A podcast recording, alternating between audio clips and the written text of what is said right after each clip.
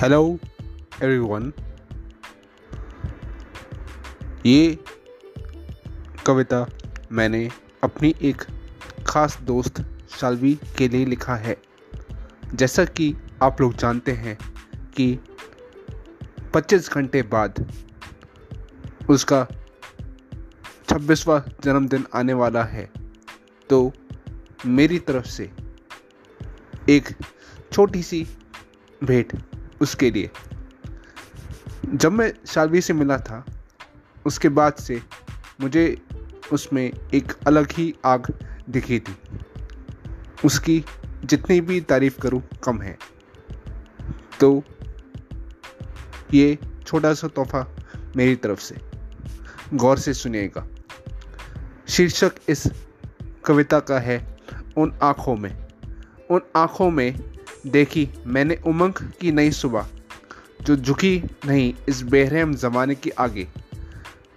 उन आँखों में देखा, मैंने जुनून का ऐसा दरिया, जो बुझा दे बेसारा लोगों की प्यास, जो कर रहे थे त्राहिमाम जब सुखा दी थी लालच और ईशा जैसे नादान परिंदों ने इनकी हर एक आस, जो दे सकते थे इस महान देश को, ये विश्वास कि आत्मनिर्भरता है वो ब्रह्मास्त्र जो विध्वंस करेगी, कपट का वस्त्र, जिसे ओढ़कर लूट रहे हैं हुक्मरान, काबिलियत का अमूल्य अस्त्र।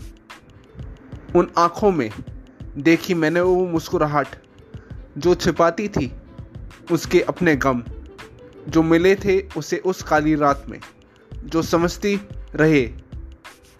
विकलांगता को एक ऐसा महिषासुर जिसके समक्ष आज के भगवान भी है बेबस।